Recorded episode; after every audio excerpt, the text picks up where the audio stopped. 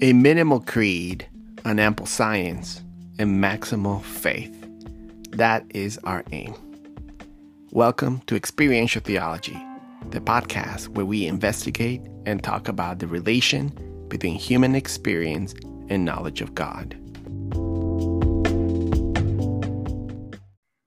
Welcome back, faithful listeners. This is episode 16 Paul in the Powers. We're going to be discussing the context of Acts 19, uh, one of the famous episodes in the book of Acts where Paul is spreading the gospel in various cities of the Roman Empire back in the day. To help us with that is Ben. Ben is here with us, and he's going to talk about just generally about what Acts 19 is about. What is going on in this chapter in the book of Acts? Okay, Okay, so in uh, Acts 19, it basically begins with Paul arriving in the city of Ephesus, and he finds some disciples there who are disciples of John the Baptist, who we've read about in in the Gospel, it's in Matthew, Mark, Luke, and, and John. Um, and John, it's helpful to remember that John preached a message, and the message was, um, "Repent, for the kingdom of God is at hand." And then Jesus took that very same message and that was his message at the beginning. So so jesus had a message that began with john and anyway john's message has already reached ephesus but they actually haven't heard about jesus himself. So when so paul finds people who have heard the early message of jesus without actually hearing about jesus and he wants to know do they know about jesus? Do they know about the spirit of god? And they say mm-hmm. that they haven't. But what's kind of remarkable here is that is that john's message has made them open to the message about Jesus and they receive it. Um, yeah. So then after that, we read that Paul spends about two years in Ephesus and he spends that time proclaiming his message, uh, first in the synagogue and then in a lecture hall uh, to a, a, broader audience. And, and it says that in Acts 19:10, it says that all the residents of Asia, both Jews and Greeks, heard the word of the Lord. So in this chapter, what I'm interested in is what is it that what is it with Paul's message? And we don't actually get the message in this chapter, but we kind of see what it does to the city. When, when what it does is it causes a riot. So that's what we're trying to understand. So moving along, Paul's message is getting out there um, in the city, and he's, he's there for a long time, two years. Well, what we hear next is that um, I think we mentioned this before. First Corinthians 4:20, Paul writes that the kingdom of God depends not on talk but on power. And in Ephesus, this kind of comes out in a strange way where where Paul um, even a, a handkerchief that he's touched or or garments that have touched him, when people take those to other people, they they are they end up getting healed or, or released from demons. And and these are strange kind of miracles. They're sort of out of character with the other types of miracles we see in the New Testament, as far as I can tell. Uh, maybe there's somewhere earlier in Acts where something like this happens in Jerusalem too. Um, but what I observed when I was looking at this is that is that in these miracles, um, these items are acting like magic charms. They're kind of giving the Ephesians the kind of miracles that maybe that they were already expecting, given their given the way the role that magic played in their in their way of life. Um, yeah, well, anyway, so there's a group of exorcists, there seven Jewish exorcists that live in Ephesus, and and they recognize that Paul has some kind of spiritual power, uh, maybe through these these miracles, and they decide to, in their work, trying to free somebody from from some kind of oppression, demonic oppression. They think that they can help him by appealing to the power that Paul's been proclaiming uh, and this is remarkable. Um, they say in 1913, they say, I adjure you by Jesus, who Paul proclaims. And the evil spirit replies, Jesus I know, and Paul I know, but who are you? And then this, the person that they're trying to help, empowered by the evil spirit, apparently, just beats them all up and they're driven away naked and wounded. So they thought that this is how spiritual power works. And it turns out that it didn't work out so well for them and that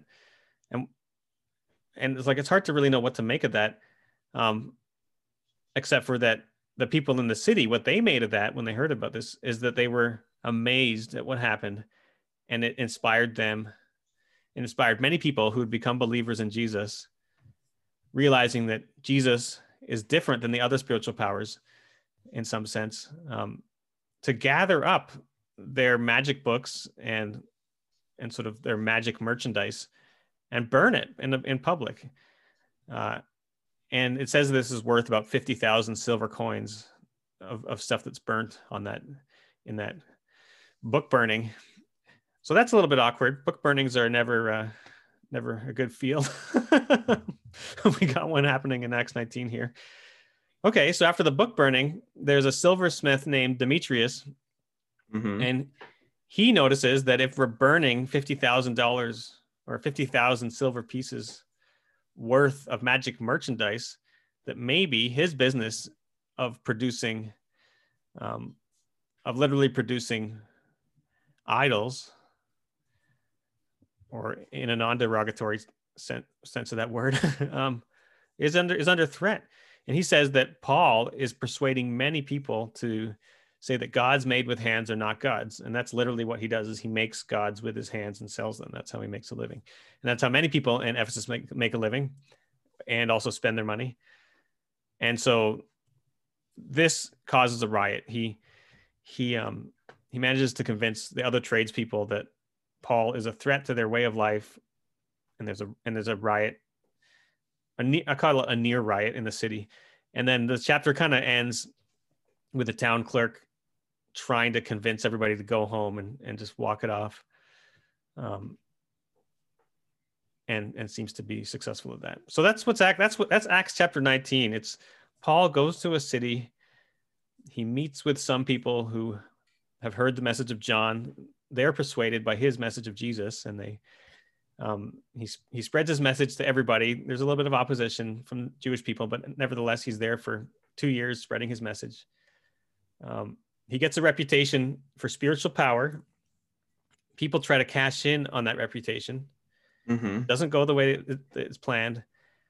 The people who've received his message end up rejecting uh, the magic and the merchandise associated with magic that they've been that's been part of their life and this really upsets the people who produce and sell said merchandise and and then the whole city's in uproar um, because paul's message which is just which is not just talk he says it's power not just talk but it's also um, economically damaging to this particular way of life in, in the city of ephesus and that's that's basically the story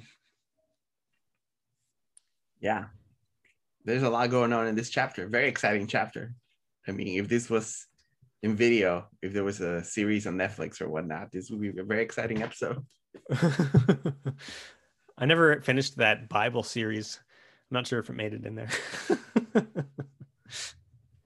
I love watching documentaries because I mean it just helps to bring the context.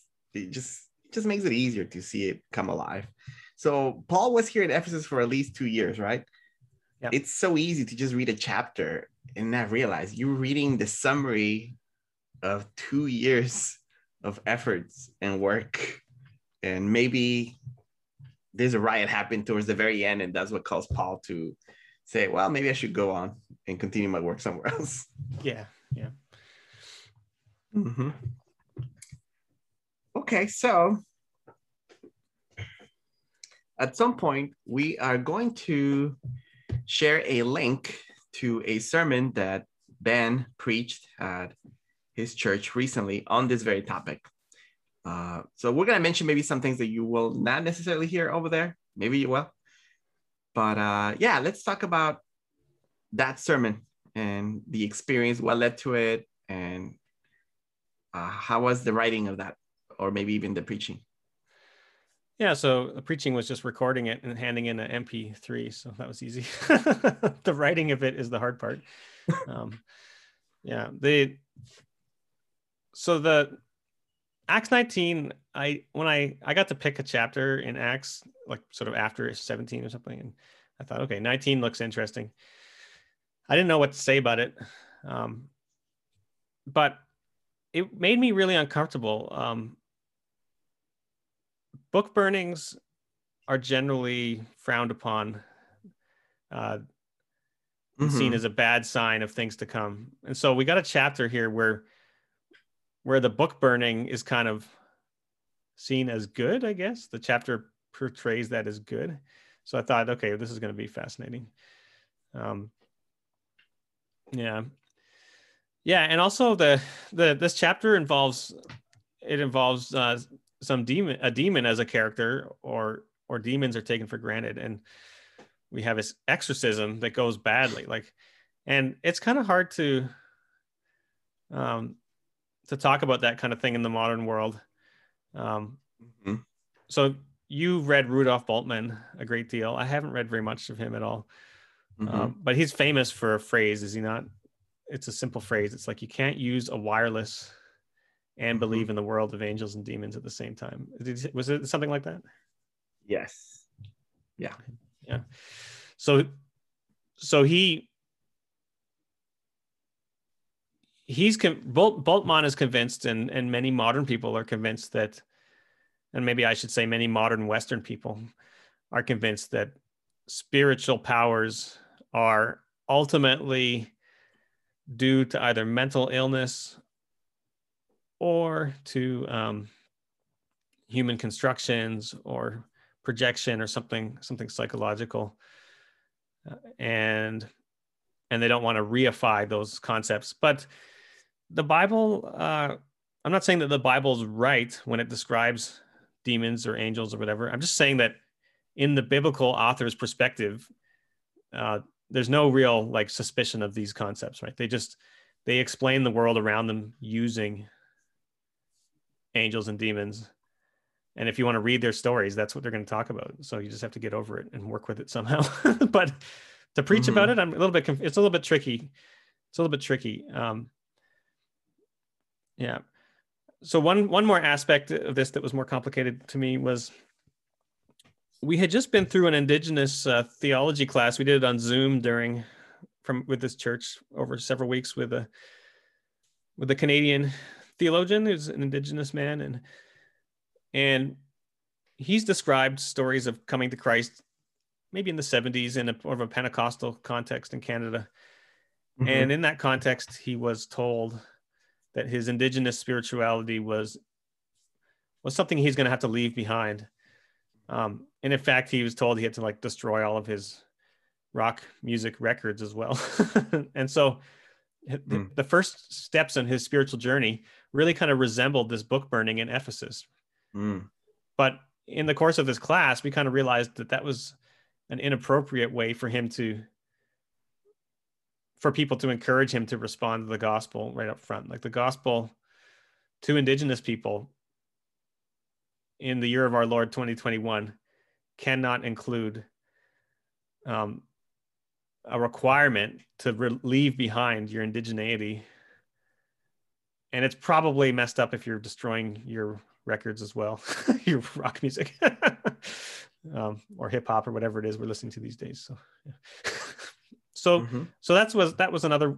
So there's also I've had I've had friends down the years throughout the years, and I have I have some friends now who who actually do think that they interact with demons. Um, and so I kind of was preparing the sermon thinking to myself, well, if they were to hear this, would they think I'm, would I be respecting their experience uh, in what I have to say about it? So mm there's actually quite a bit of, quite a bit of tension in many directions trying to put this together. Yeah. I think a lot of people nowadays, especially progressive Christians, right, are weary of this whole idea of missions, evangelism, you know, taking the gospel to the ends of the earth. Because then you're like, uh oh, what does that mean? What usually happens when Christians go to a place that Christians have never been to before? And that brings up a lot of issues, a lot of questions. And so, yeah, definitely, this is this is uh, a difficult topic. Uh, on the one hand, of course, we do want the gospel to make this world a better place. And wherever the gospel goes, the gospel is going to bring about changes. I think everyone recognizes that if we spread the gospel properly and not some crazy version of it, it will challenge ideas and hopefully it will make uh, it will make uh, the new hearers of the gospel more interested in being uh, people who do justice. And I think that's largely compatible with whatever the beliefs are of just about every group out there. I mean, all groups by and large believe in justice, that you have to treat people right. But I think uh, there's definitely another side, right? Which is what about their idea of God, right? Their idea of God or the gods or their pantheon and whatnot, or their superstitions, right? I think even some people are uncomfortable talking about superstition, but what happens when the proclamation of the gospel calls a lot of these things into question, right? So I'm like, I'm not providing any answer. I'm just bringing up the questions that come to my mind. And here in this situation in Ephesus, I mean, Paul's just kind of doing his work, right? He's not mounting up a campaign to like uh, shame the industry going on there. He's just preaching his gospel, and things happen as a result of his preaching of the gospel. Uh, a lot of things were called into question. A lot of people were made to worry. And yeah, that's what's happening in Acts 19. And that's what you tried to speak about as best as you could. Okay. Well, let's talk about what what are the main features of Paul's gospel here. We're talking about the preaching of the gospel of grace, Paul's gospel. What are the three main features that we should attend to in analyzing what Paul is doing here? Okay, so I got what I got out of this chapter um, well, first of all, I think you and I both did this. We we ended up reading a book by Larry Hurtado, who is a historian. He actually died within the past year, I believe, maybe a year and a half. But he's a first-rate early Christianity historian. Um, he, and one of his recent books, one of his last books, was called um, "Destroyer of the Gods," and he tries to explain how the early Christian movement created a sort of a new normal when it comes to what we think about when we think about God and gods. So in the beginning of the book, he says, like, if you were to ask somebody on the street, do you believe in God? They would they would answer that question yes no maybe would, the question would actually make sense to them like is there do you believe in god right but if you ask that question in the ancient roman world before christianity really had much influence Mm-hmm. They'd be like, "What are you talking about?" Like, I believe in the God of this city, and I believe in my family gods. I believe in the gods of my profession, my my uh, my industry that I'm part of. Mm-hmm. In Ephesus, literally, it was Artemis. Artemis was yeah. the one that they're trying to defend, and Artemis had links to the city. And if Artemis was seen as respectable, then the city was going to make money, and so on. So, so the question of like, do you believe in God? Like that's question is already the fruit of Christian influence Mm-hmm. Because in before Christian influence in the Roman world, it was more there were lots of gods, and it was um, considered normal to provide honor to whichever god was relevant to the situation that you were in. So if you were working with your carpentry guild, like you would, there was a god that you would honor along with your coworkers. Um, if you were in a city, you would honor your city gods. If you, in your family, you would honor your family gods. And and it wasn't a matter of having to keep every god happy. It was just like the gods that were pertinent to you. You might as well keep them happy. um, mm-hmm. Yeah. So, so, but if you hold a god in contempt by saying, I'm refusing to acknowledge that, maybe that, maybe the, that, that was really seen as, as, as working against the common good of whoever you were with in that in that domain so like it was working against the good of your family to ignore the god of your family or working against the good of your city to ignore the god of your city so the, anyway, Larry, Larry Hurtado paints a good picture of the ancient world, and so what I I actually learned quite a bit from that book about what we're talking about here. Um, so with all that said, oh, you read the book too. Do you have anything else to say about it before I give Paul's gospel in summary? Uh, no, I think uh, you covered everything. It's just, it's it, it really does take a lot of work to read the Bible in its own context. I think a lot of people just read the Bible with today's questions, with today's issues, with today's presuppositions, right? Yeah. And we don't understand that they were just unheard of 2000 years ago. Yeah. So, yeah. Yeah, so so in this ancient world, uh, Jewish people had a special practice which which we can call monolatry. Monotheism is like the doctrine or belief that there's only one God, that all the other ones don't exist. Monolatry is the practice of worshiping just one God and refusing to worship any other God. Whether or not the other gods exist is an open question. So, but the Jewish practice was to only worship the God of Israel, who they considered to be the God of creation and the God over all the nations as well. Mm-hmm. Uh, and to refuse to worship any idols or to treat all the other gods as idols in a derogatory sense. Mm-hmm. Now, in the Roman world, Larry Hurtado tells us uh, Jewish people generally were not persecuted for being monolatrous. Uh, they were just seen as weird. So today we have people. Um, I'm thinking of like the Amish communities or or Mennonite communities. Mennonites mm-hmm. are all are come in all different shapes and sizes, but yeah. But there are on a spectrum. There are people who say we would rather live without technology. We are living in communities off the grid, and please leave us mm-hmm. alone like this does not offend me at all. I'm just like, go in peace and enjoy yourself. Like, I think this is the attitude that the Roman world had towards Jewish monolatry. It's like, if you want to do that, like, go for it. It's fine with us. Um, yeah, let me let me interrupt here and say something. Yeah. The Romans valued antiquity. They were not really into novelty. So they understood that this Hebrew God, this Israelite God, or this Jewish God was an ancient deity. And so therefore it was worthy of respect, even if, you know, they were not very impressed with this God. Because I mean, who were they? Who were these people? They were their subjects. So how powerful could this God be in their eyes? Probably not yeah. very, but they respected the fact that it was an ancient cult, it was an ancient religion and yeah the, the, the, their policy was to just respect the gods in general right?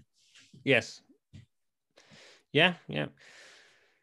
So um so with all that said like what is paul's gospel? What was he saying for two years that causes this riot and book burning in the end? Not to mention this sort of like exorcist level uh horror story of the of these seven people getting beat up trying to do some good um well, I think the answer is this Paul was preaching a trans ethnic or universal Jesus monolatry. So, monolatry, he gets that from being a Jew. Um, and the Christian message came out of out of the Jewish people, uh, and it's a mono, it's a monolatry. It's about worshiping the one God. Um, it's a Jesus monolatry, just like we saw at the beginning of the chapter, where Paul finds some disciples of John. They're monolatrists. They're paying attention to John's Jewish message. But he says, Have you heard about Jesus? Have you heard about the Holy Spirit? And they say, No, we haven't, but that makes sense to us. So they entered into this Jesus monolatry, where, which I'll maybe I'll explain a little bit more. But, um, but then last of all, it's a universal or trans ethnic invitation to Jesus monolatry. So not only is Paul saying to all the Jewish people who were already not buying any idols from Mr. Demetrius. if Paul converted all of the Jewish people in Ephesus to the Christian faith, it would not have affected Demetrius's bottom line at all. I, I suspect because like they already were not his customers. But the problem is that he was he was somehow convincing mm-hmm. lots of people to stop buying these things, and in fact destroy their their magic merchandise in a public burning. So um, so it's this universal aspect of it that really has caused the trouble here, I think, in, in Ephesus. Yeah, I, I think this is probably the main thing I got out of the book. I read the whole book like in three days.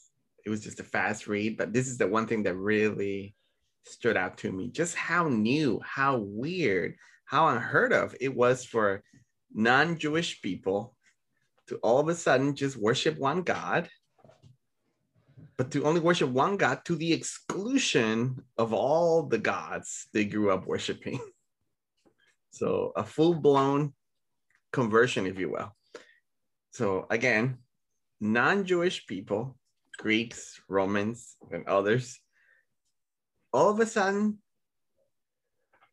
worshiping the God of Abraham, Isaac, and Jacob, and Jesus Christ. And then refusing to worship any longer their family gods, their city gods, you know, the, the Roman pantheon gods, etc. So this was something very, very new. Yeah, absolutely. So I mean, if if you go to work one day and then I guess they have this at Walmart or something like that. You show up in the morning and they do their Walmart chant, cheer or chant before they get started. I don't know. it's just a legend, maybe. what if one day you showed up and said, like, I'm not doing that. I follow Jesus now.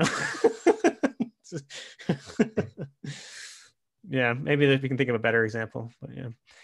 I'm imagining yeah. I'm imagining one day it suppose that one day it becomes clear to Christians that um that all of our iPhones are of the devil somehow. Okay and we all gather on Sunday morning and we just throw them into a heap in the parking lot and just smash them with hammers. Like this is kind of what I'm imagining is happening in Ephesus. Like people have spent their hard-earned money to buy these expensive mm-hmm. things that they think make their lives better, but really, in light of Paul's gospel, are some sort of um, keep them in under some sort of in, in keep them in some sort of spiritual bondage or keep them in some sense uh, outside of full allegiance to Jesus Christ, and and eventually, people who've taken Paul's message seriously, they just they decide to commit fully to to allegiance to Jesus, to Jesus monolatry, and they don't care that they're not Jewish, and it, and it, and a lot of money um, is destroyed, yeah, and a lot of sales are lost. So, yeah, Yep. So as usual, Christians fall in the spectrum when it ca- when it comes to these beliefs and the practices, right? I mean, I mean, I kid you not, there are Christians that do not even believe in God. They're called atheist Christians, but they're still Christians, meaning that you know they, they, they believe in Jesus. They believe that he died. He probably didn't rise from the dead or whatever, but they believe in the message. They believe everything else. They just kind of deny anything metaphysical or supernatural about it. But there are atheist Christians. There are agnostic, Christians.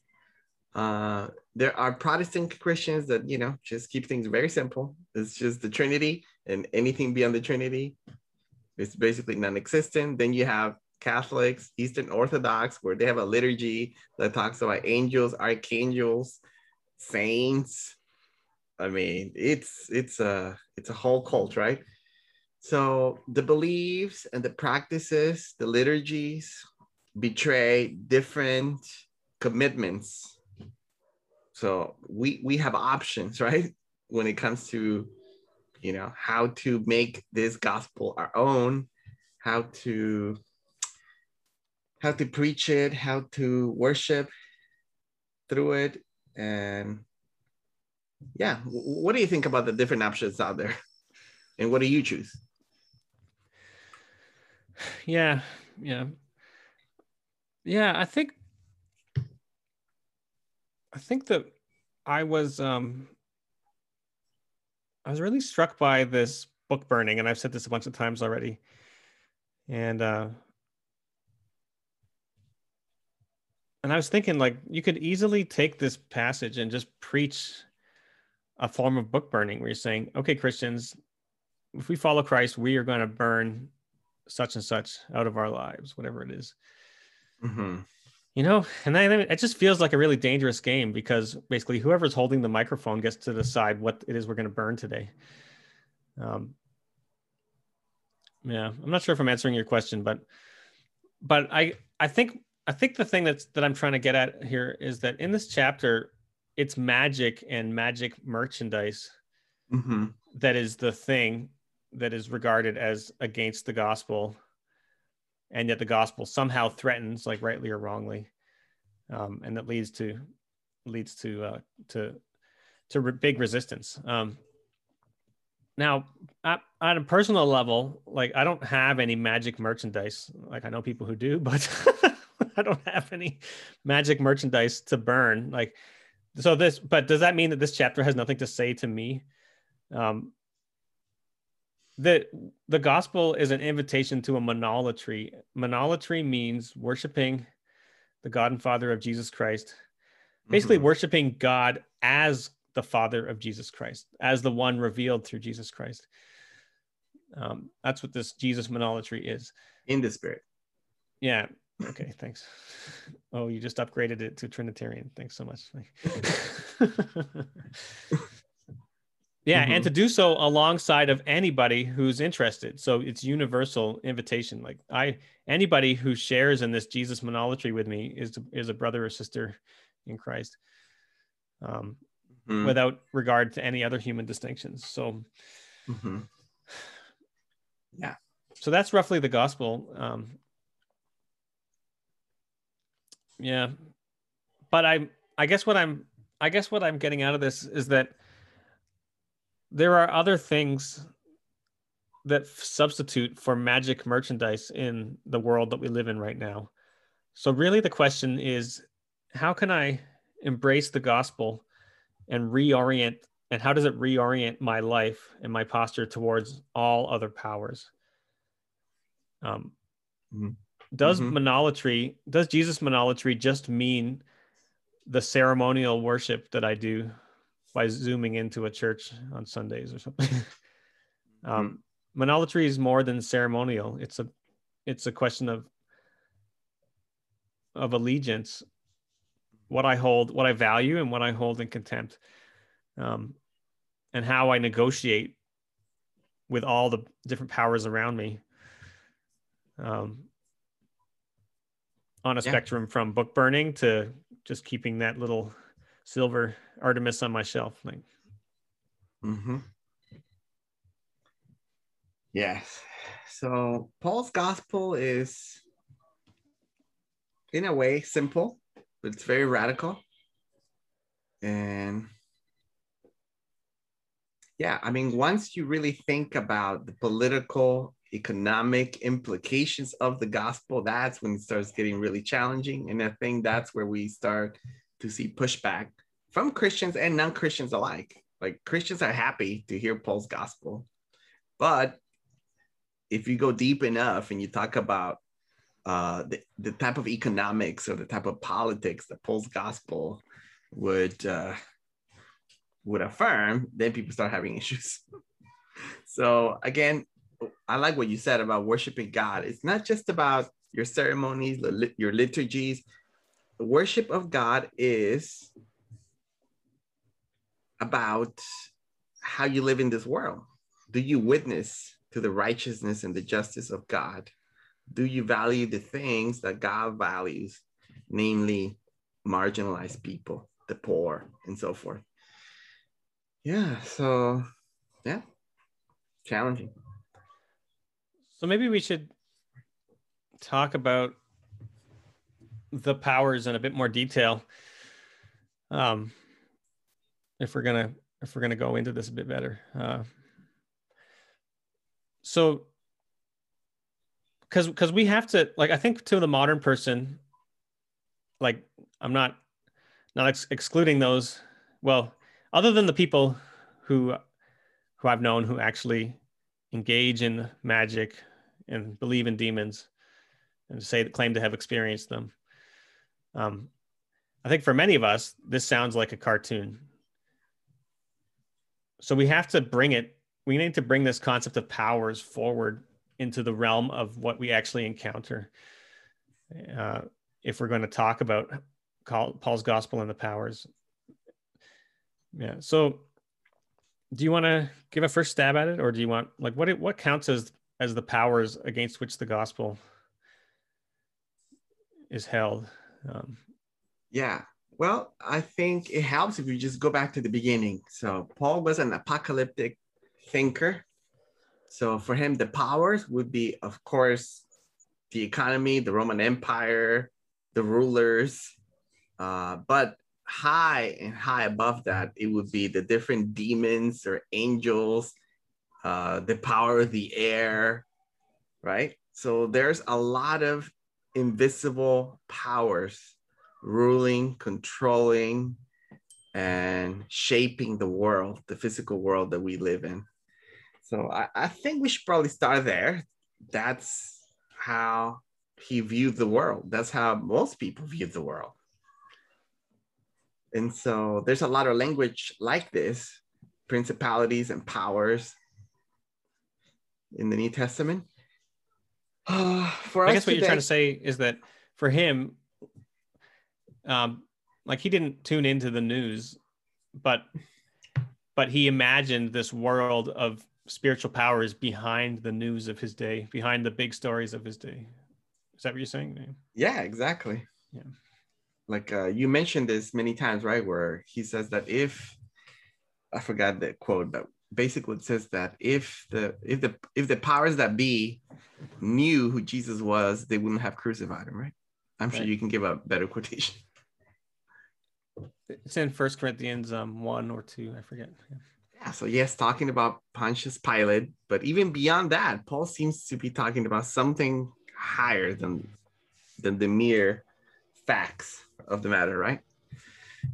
Yeah, so I think in our context today, 2000 years later, the, the, the church is not just this little band of followers who follow Paul around or Peter or Apollos or whatever. We ourselves have become a power in many countries, right?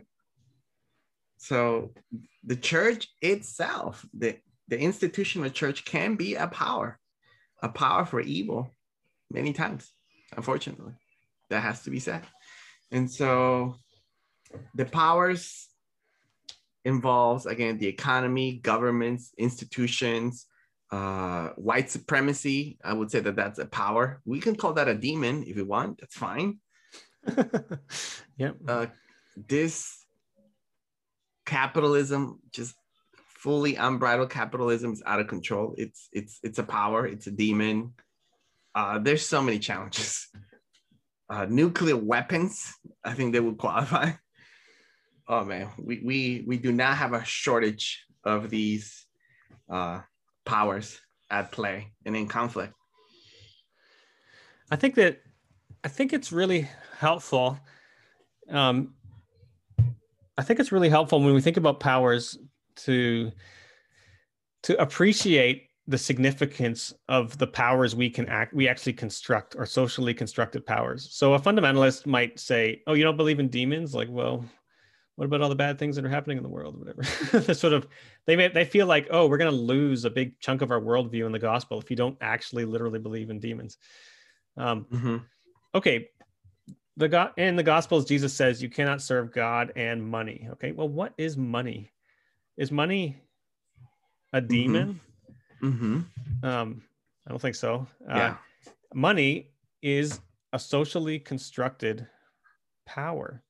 Mm-hmm. It's a system of rules that we have brought into being by negotiating with one another, often by imposing on upon one another, and by simply adopting what has come before, um, what's been passed down to us. That there's this ancient, worldwide, pervasive power which we can use the word money to describe.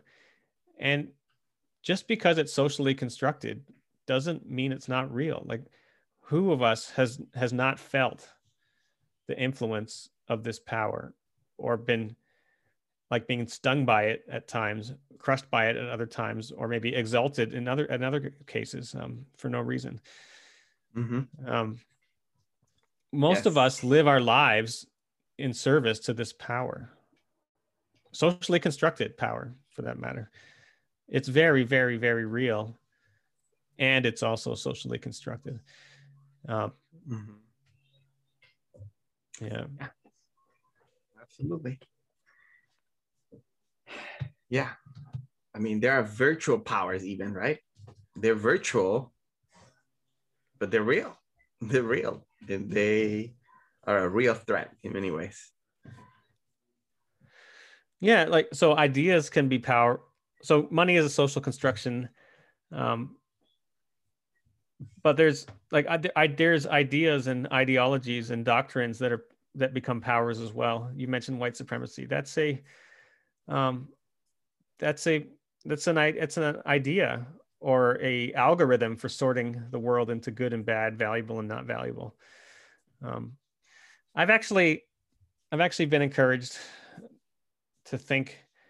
I'm a mathematics mathematics person, and and uh, you're a math teacher, so we're both into math.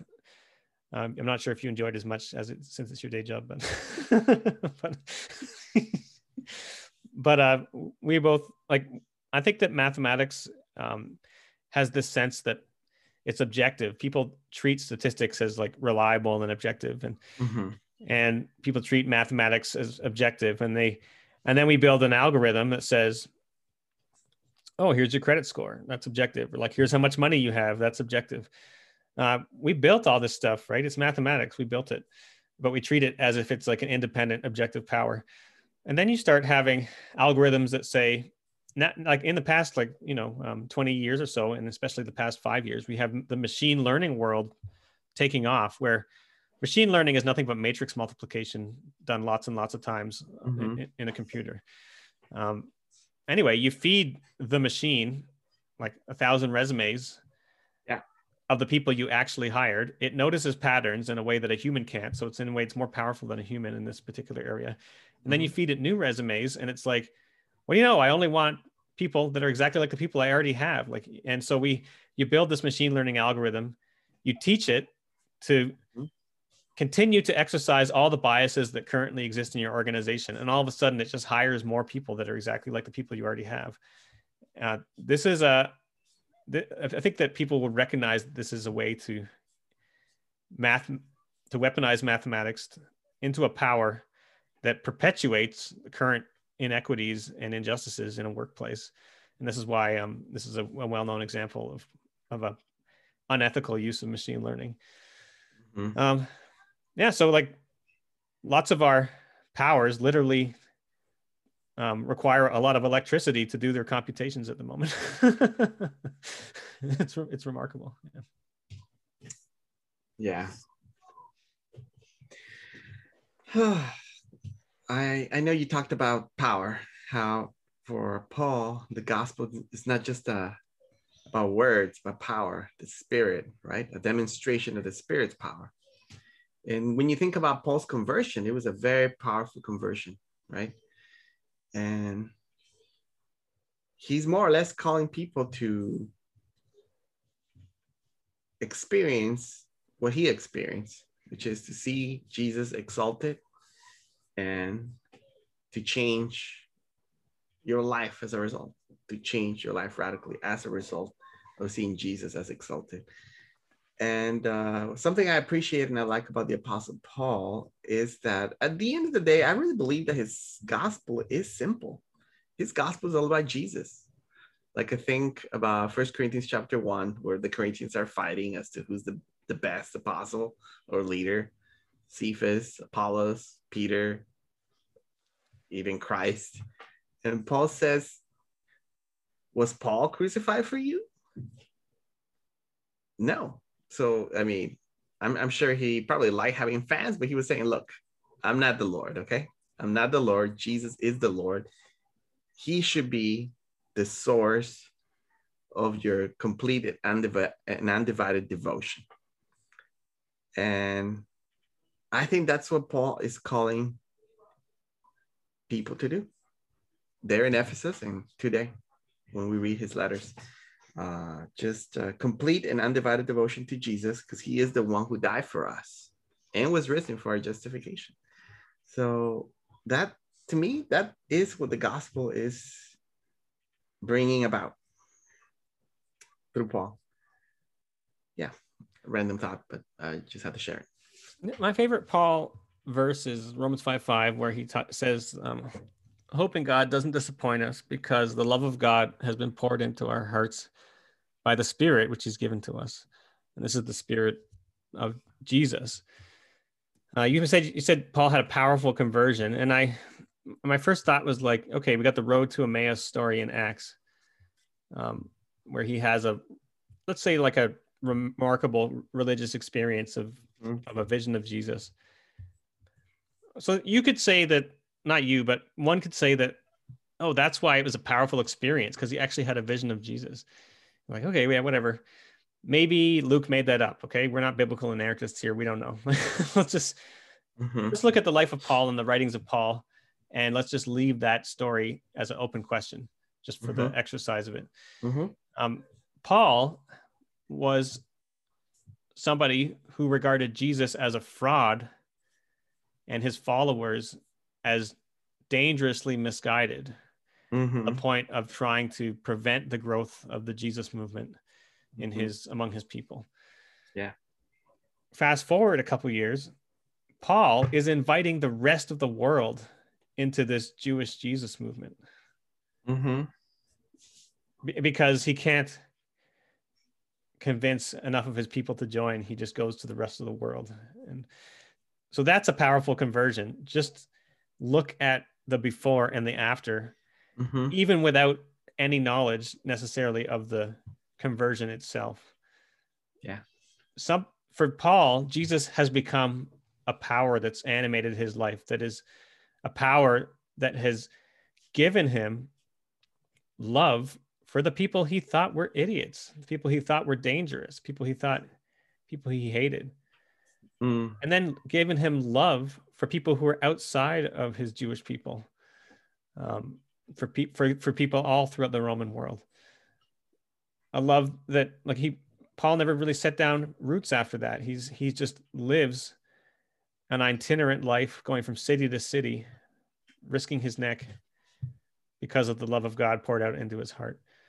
That's that's where it led him. So this is the kind of power that Paul manifested in his life. Um, yeah, and then we were talking about how that butts up against the other powers that are already there when he arrives in a new city. And we got to ask ourselves, like, well, what about our city? What about our lives? What about the powers we have now? If the love of God is poured out into our hearts by the Holy Spirit, mm-hmm. what gets challenged as a result? And how do we negotiate? How do we negotiate our living, our, our way of life with the powers that be, given um, given our experience of this gospel? Excellent summation of Paul's life. Amazing. Yeah. So th- this is the problem like we got to solve and I don't have it solved. Um, but it's it's I think that the the phrase I want to use for it is um, Pauline Christian relativism. Okay. There's always this instinct to burn all of your magic books mm-hmm. and leave town. this is one option when you experience the gospel is to say, everything around me is filthy and I'm going to leave it all behind. Mm-hmm. And you see this instinct amongst certain Christians. Um, they feel that their experience of the gospel is such that they can no longer participate in in their society and they they have to leave and form their own societies on the on the perimeters um, yeah. So I don't. I'm not sure if I really want to get into this, but I, whenever I hear about that, I think more of like the Anabaptist instincts. Um, mm-hmm. Right. And, and I don't mean that in a negative way. I just think that this is the instinct of that of those movements is to sort of retreat from the state, retreat from participation in the state, because allegiance to Jesus for them doesn't leave room for cooperation or mm. being complicit in connection with the powers. And if I'm not mistaken, like the phrase Anabaptist has to refer, refers to like rejecting baptism, but what is really rejecting is baptism into the state. This idea in the medieval age, in the Reformation, that um, when you're born, a couple days later, you're baptized, and now you're a German. the baptism of Jesus being co-opted as the baptism into the state, and so that's a very.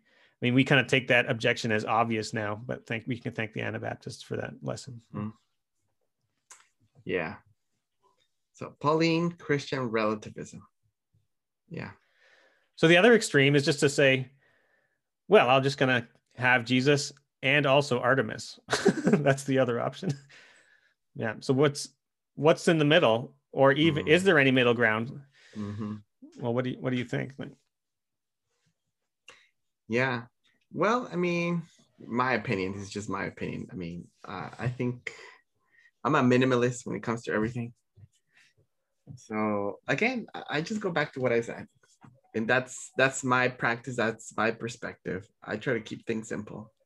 Who died for me? Jesus. Okay, that's the only person I'm gonna serve.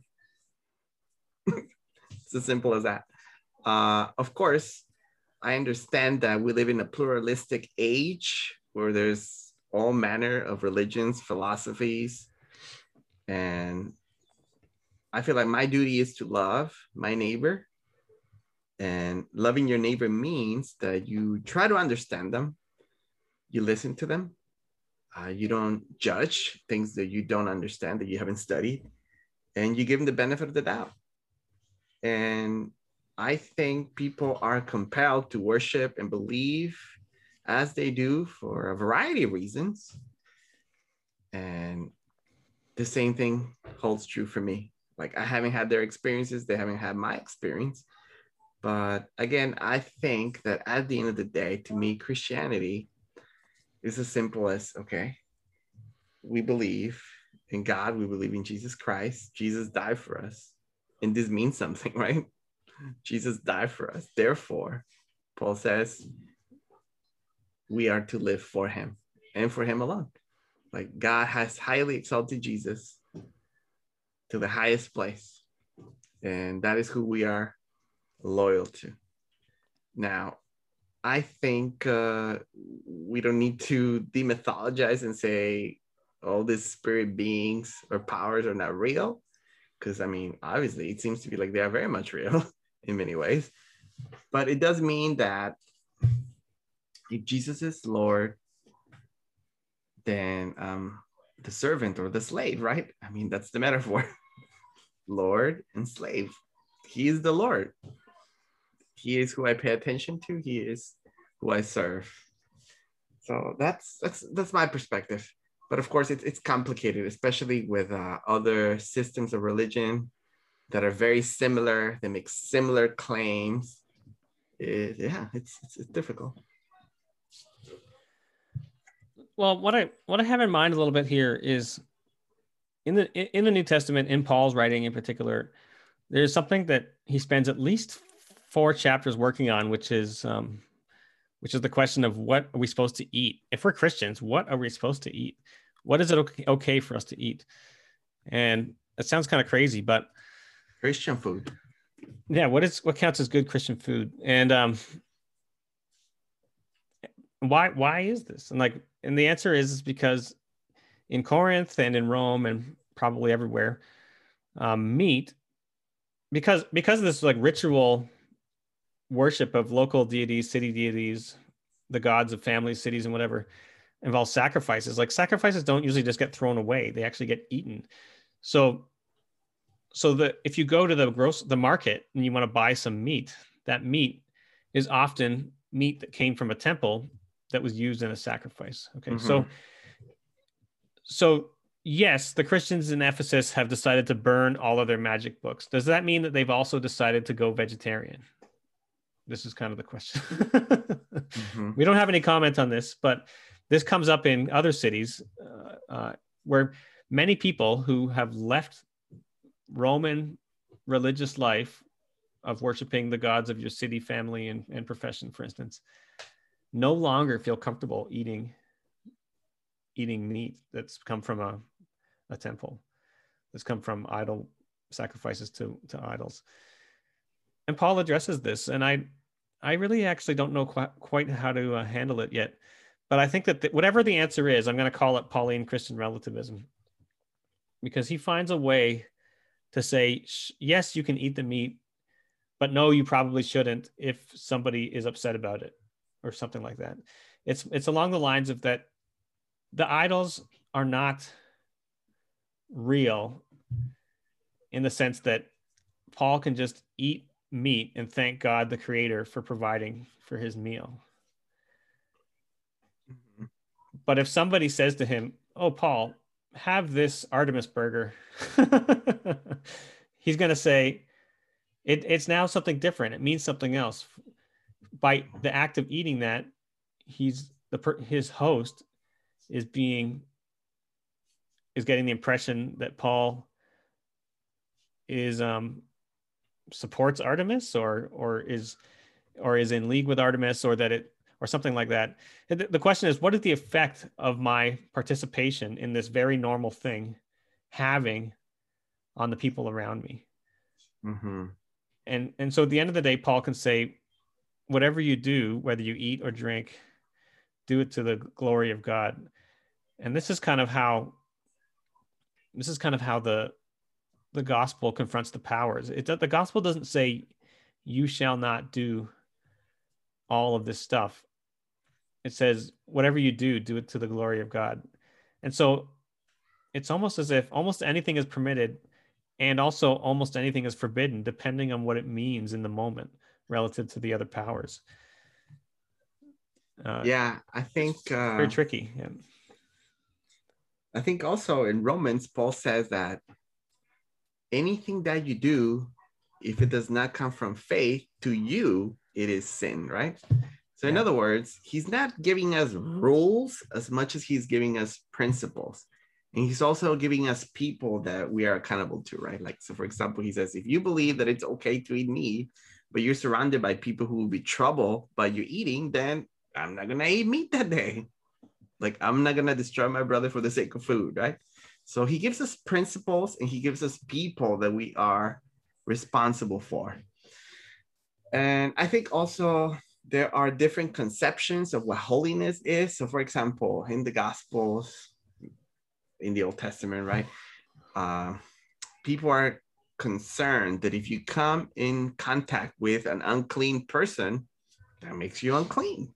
But Jesus seems to function with a different level of holiness a different understanding of holiness, he is free to do that. And he's not concerned that he's going to become unclean when he touches uh, people who are unclean, people who are sick. Uh, he is convinced that the reverse will happen, that his holiness will destroy their uncleanness, their sickness, and bring salvation. And so I like to think that Paul more or less had that understanding as well, that he had this power that enable him not to worry so much about, oh, I'm going to be unclean or I'm going to run into trouble. He was confident that God's power was always at work to make things better in and around his person. Yeah. Yeah, Romans 14 14, Paul says, I know and am persuaded in the Lord Jesus that nothing is unclean in itself but it is unclean for anyone who thinks it unclean. That's the verse you were referring to, I think. Yeah, that's a yeah. So that's a good summary. It's that we we can't treat uncleanliness as like a as something that something absolutely is, and so so this is I mean this is kind of the approach to the powers in a way. I'm not sure how I feel about this, but um, like when we talk about the powers, it's easy for us to get into a frenzy and say everything is unclean. Let's gather the books and let's burn them. Mm-hmm. Right?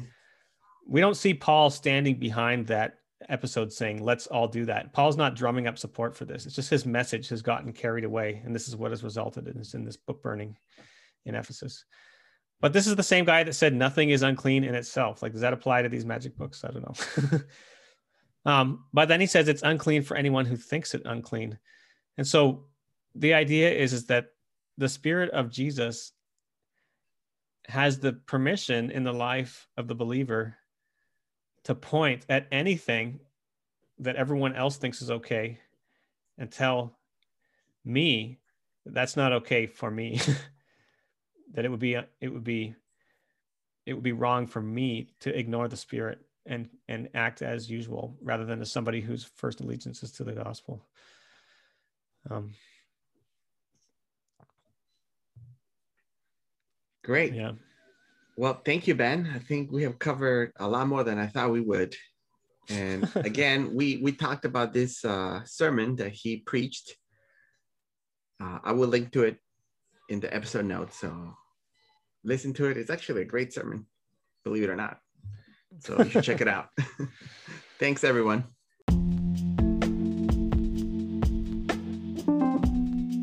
Thank you for listening to this episode of the Experiential Theology Podcast. We hope you enjoyed it and found it helpful. Please rate the podcast in whatever platform you use and share it with whomever you think would enjoy our subject here. You could also leave a voice message by going to anchor.fm backslash experiential theology.